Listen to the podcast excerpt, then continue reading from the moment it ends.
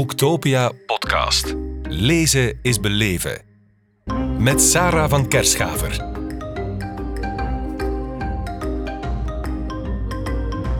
Evelien de Ridder, welkom in onze podcast hier op Boektopia in Kortrijk. Dankjewel.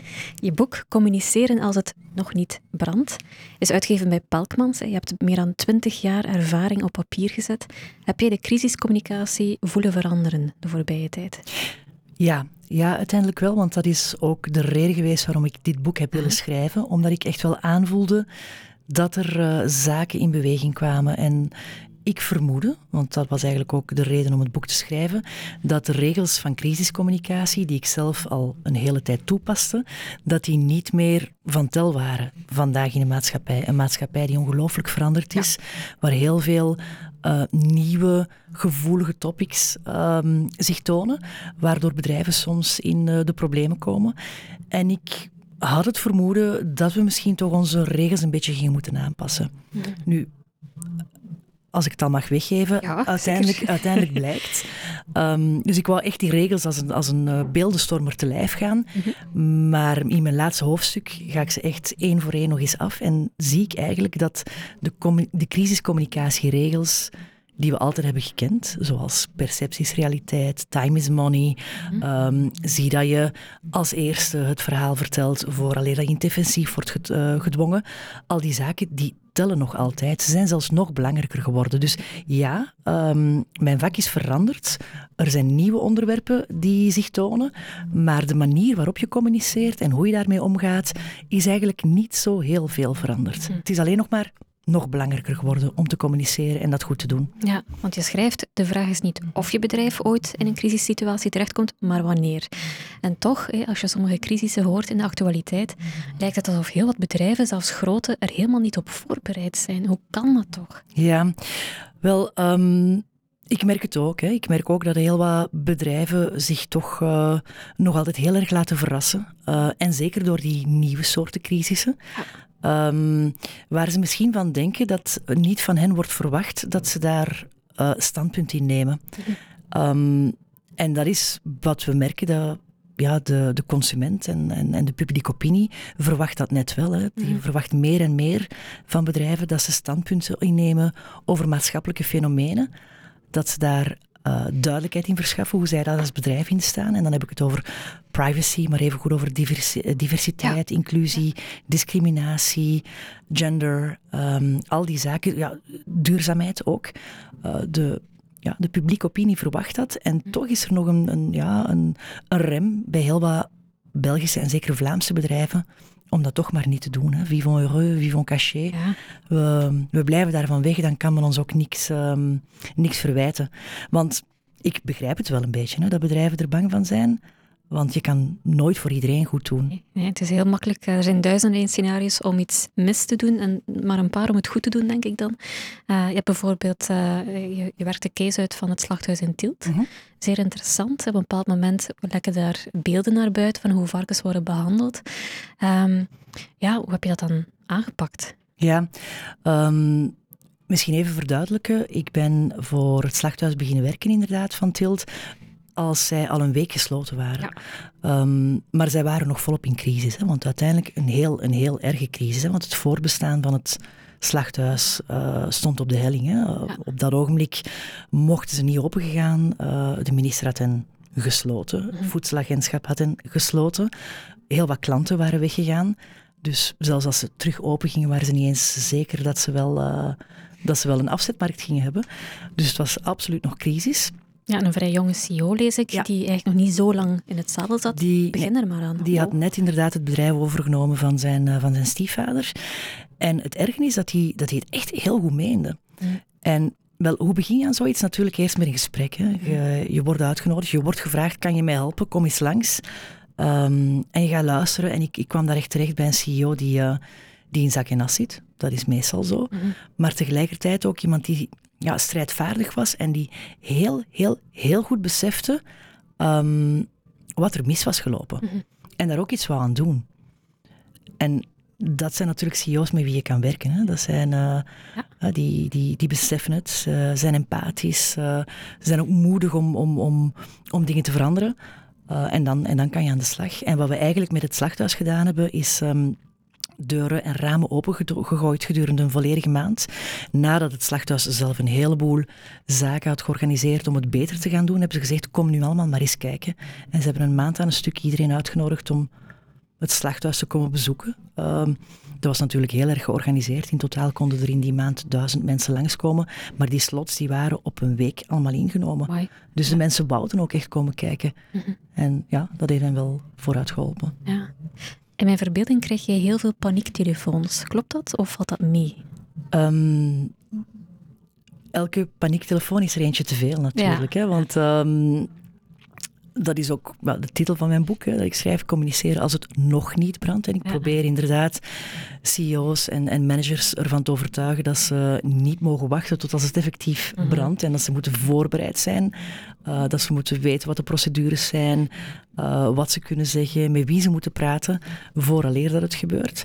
Um, en als ze dat allemaal zouden weten, zouden er niet zoveel paniektelefoons zijn. Maar ja, inderdaad, het hoort wel, het hoort wel bij mijn job, hè, dat ik... Uh, vaak um, vrijdagavond of om zes uur s ochtends, uh, om naar Radio 1 aan de, aan de telefoon hangt ja. uh, voor eerste interviews, dat, ja. uh, dat ik dan in paniek word gebeld van ja, help mij. Ja, mooi.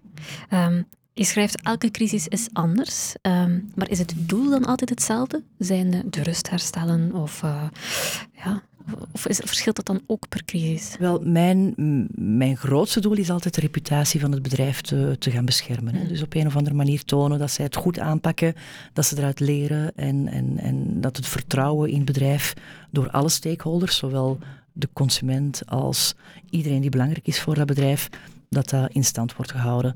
Maar um, ik zit meestal niet alleen rond de tafel hè, als zo'n crisissituatie uh, plaatsvindt.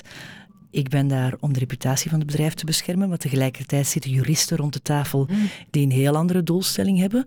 Um, ook uh, zitten daar marketeers aan de tafel die nog een andere doelstelling hebben. Ik heb daar HR-verantwoordelijken die weer een andere doelstelling hebben. Dus het is wel ja, altijd een beetje verzoenen en compromissen sluiten. Um, wetende dat, um, dat het niet altijd de heilige graal is niet altijd de reputatie mhm. gaan beschermen. Soms weten we dat, ja, dat het eerder damage control is, maar dat er andere zaken moeten gebeuren.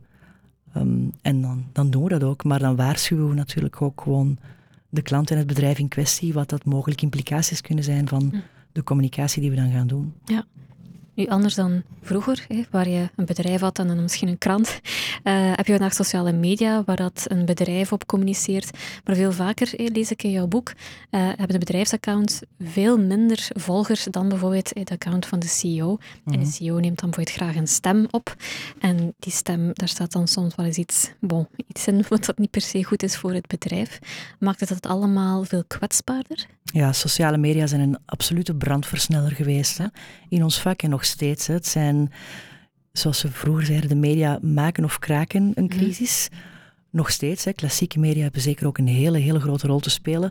Maar het zijn vaak de sociale media die, um, ja, die, die een, een, crisis wel ineens op de kaart zetten. Het, mhm. begint, het begint heel vaak via sociale media. En het wordt een echte crisis als de klassieke media het dan beginnen over te nemen. Oké, ja. ja. En hoe, dan, ja, op welke, in welke fase van die ketting kom jij op de proppen? Dus het liefst op voorhand. Voor, ja. op voorhand. In maar, tempo uh, non suspecto, dat is het liefste wat ik doe. Ja, um, ja uh, maar dan ja, typisch toch wel uh, op het ogenblik dat de klassieke media zich mengt. Ja, ah, oké. Jij treedt met dit boek op de voorgrond hè, als crisiscommunicator. Uh, houdt dit boek dan ook voor jou een risico in? Want normaal gezien ben je vrij onzichtbaar, denk ik. Je zit aan de tafel, probeert crisis te bezweren. Nu neem je zelf een stem op. Um, heb je erover nagedacht van wat als er iets fout staat in mijn boek? Ja, ja, ja. En, en ik vind um, de dag dat ik effectief naar buiten kwam met het boek, was een, was een, een, een dag waar ik mij heel erg onzeker heb gevoeld. Mhm. Want inderdaad, je toont, ja. En wat, dat je, wat je ziet, uh, is dat heel veel mensen een mening hebben over crisiscommunicatie en over ah. communicatie. Um, en dat is eigenlijk de reden waarom ik het boek toch wou schrijven. Mm Omdat je ziet dat een bedrijf dat een crisis meemaakt, um, er gaat heel vaak in de media, in de publieke opinie, over de manier waarop het bedrijf communiceert mhm. en niet zozeer over de crisis zelf. Nee. En je hebt een heleboel um, experten die zich dan ja, komen moeien. Of zo, ga, ik dat dan misschien zeggen? Of, of ja, van alles komen vertellen hoe, Ja. hoe zij het zouden gedaan hebben en wat toch had beter gekund en, en wat er allemaal verkeerd gelopen is. Maar dan zeg je, ja, die, die, die experten die zaten duidelijk niet mee aan de tafel op het ogenblik dat een bepaalde strategie is beslist. Want ja, natuurlijk weten we altijd wat je moet doen om de reputatie te gaan beschermen. Maar je werkt met mensen Mhm. die misschien niet altijd eens zijn of die het ook niet kunnen. Je hebt andere mensen rond de tafel die misschien zwaarder doorwegen, waardoor een andere beslissing of een andere strategie wordt genomen. En dat is wat ik toch een beetje wou tonen. Zo'n beetje dat achter de schermen van, weet je, het is, het is makkelijk om commentaar te geven en het is makkelijk om te zeggen hoe het eigenlijk had gemoeten als je er niet bij was. En het is makkelijk achteraf. Hè? En het is ook altijd makkelijker achteraf. Ja, tuurlijk. Ehm, nu, elke crisis stelt drie fasen, Mhm. lees ik in jouw boek. Kun je die kort even duiden? Ja, eh, ja, je hebt de prefase of de Ja. incubatiefase, dus het ogenblik waarop de crisis nog niet echt in brand staat, eh, maar dat we eerder hebben van oké, er, is, er is iets aan de hand en we voelen dat er iets borrelt. Ehm, op een bepaald ogenblik gebeurt er dan iets waardoor de crisis in een acute fase overgaat. Een acute fase die eventueel zelfs in een 2B-fase kan overgaan, dat ze chronisch wordt. Hè, dat een bedrijf echt blijft hangen in die acute fase en er maar niet eh, onderuit komt. En dan de derde fase is de herstelfase. De fase waarin ehm je als bedrijf gaat zeggen, oké, wat hebben we nu geleerd uit deze crisis en hoe kunnen we het gaan beter doen? Iets waar we misschien allemaal iets van kunnen opsteken, of je een bedrijf hebt of niet, of niet is eh, de kunst van het excuses maken. Hoe doe je dat goed, het excuses maken? Ja, je excuses maken, het is echt een kunst. Hè? Ja. En ehm, ik vind dat er een beetje te snel naar wordt gegrepen tegenwoordig. Ja? Eh, iedereen heeft geleerd dat het nodig is om empathie te tonen en emotie te tonen in crisiscommunicatie. Dat onthoudt iedereen. Dus zeggen we, oh, we gaan ons vlug excuseren en dan komt het wel goed. Maar je moet op een goede manier excuses maken. En ja, ik heb twee, twee recente voorbeelden. Ehm, Gert Verhulst in de ehm, Tafel van Vier. eh, het hele woke-debat dat hij nogal onhandig heeft aangenomen, aangepakt. Hij heeft zich geëxcuseerd daarvoor. Maar ik weet niet of je... Dat is een beetje tegen zijn goesting. Hè? Het leek alsof het tegen zijn goesting was, Ja. want hij zei letterlijk: Ik wil me ex- excuseren als ik iemand zou hebben gekwetst. Met andere woorden, als jij je gekwetst voelt, is het jouw probleem. Mhm. En dat zijn excuses die eigenlijk geen echte excuses zijn. Hè? Dan eigenlijk besef je niet dat je mensen hebt gekwetst. Want je vindt nog altijd van ja, bon, als ik u dan gekwetst zou hebben, niet oprecht. Hetzelfde met John de Mol eh, in de um, Voice Holland. Mhm. Die zei iets gelijkaardigs. Die zei, ik vind het heel erg dat vrouwen in mijn programma dit hebben meegemaakt, maar ze hadden zich eigenlijk vroeger moeten manifesteren. Opnieuw, het was een fout van de vrouwen. Het zijn excuses, maar tegelijkertijd worden ze een beetje teniet gedaan. En, en dat is iets dat je heel vaak ziet. Um, en well, mijn advies daarbij is van als je niet bereid bent om je ten volle te excuseren, namelijk het spijt mij dat ik u heb gekwetst, dat is de juiste excuus, Mhm. dan doe je het beter niet. Nee. Kun je nog uh, onbevangen naar het nieuws luisteren of naar berichten? Of ben je zo misvormd door je beroep dat je voortdurend hoort, maar hier had je dit moeten zeggen, daar had je dat moeten doen? Ja, ja, Ja. ik ben daarin wel een beetje misvormd. Ik kan nog nooit, ja, ik kan nooit meer naar een interview luisteren of een panelgesprek of een debatgesprek zonder inderdaad te beseffen wat is voorbereid, wat niet is voorbereid, wat beter had gekund. Ja, ja, zeker. Kijk, kijk, ik besef dat het voor jou een, een kost heeft, maar we zijn wel heel blij met dit eh, geweldige boek van jou. Uh, Evelien de Ridder, hartelijk dank. Graag gedaan. Boektopia podcast. Lezen is beleven. Beluister ook de andere podcasts live opgenomen op Boektopia 2022. Nu via je favoriete podcast-app.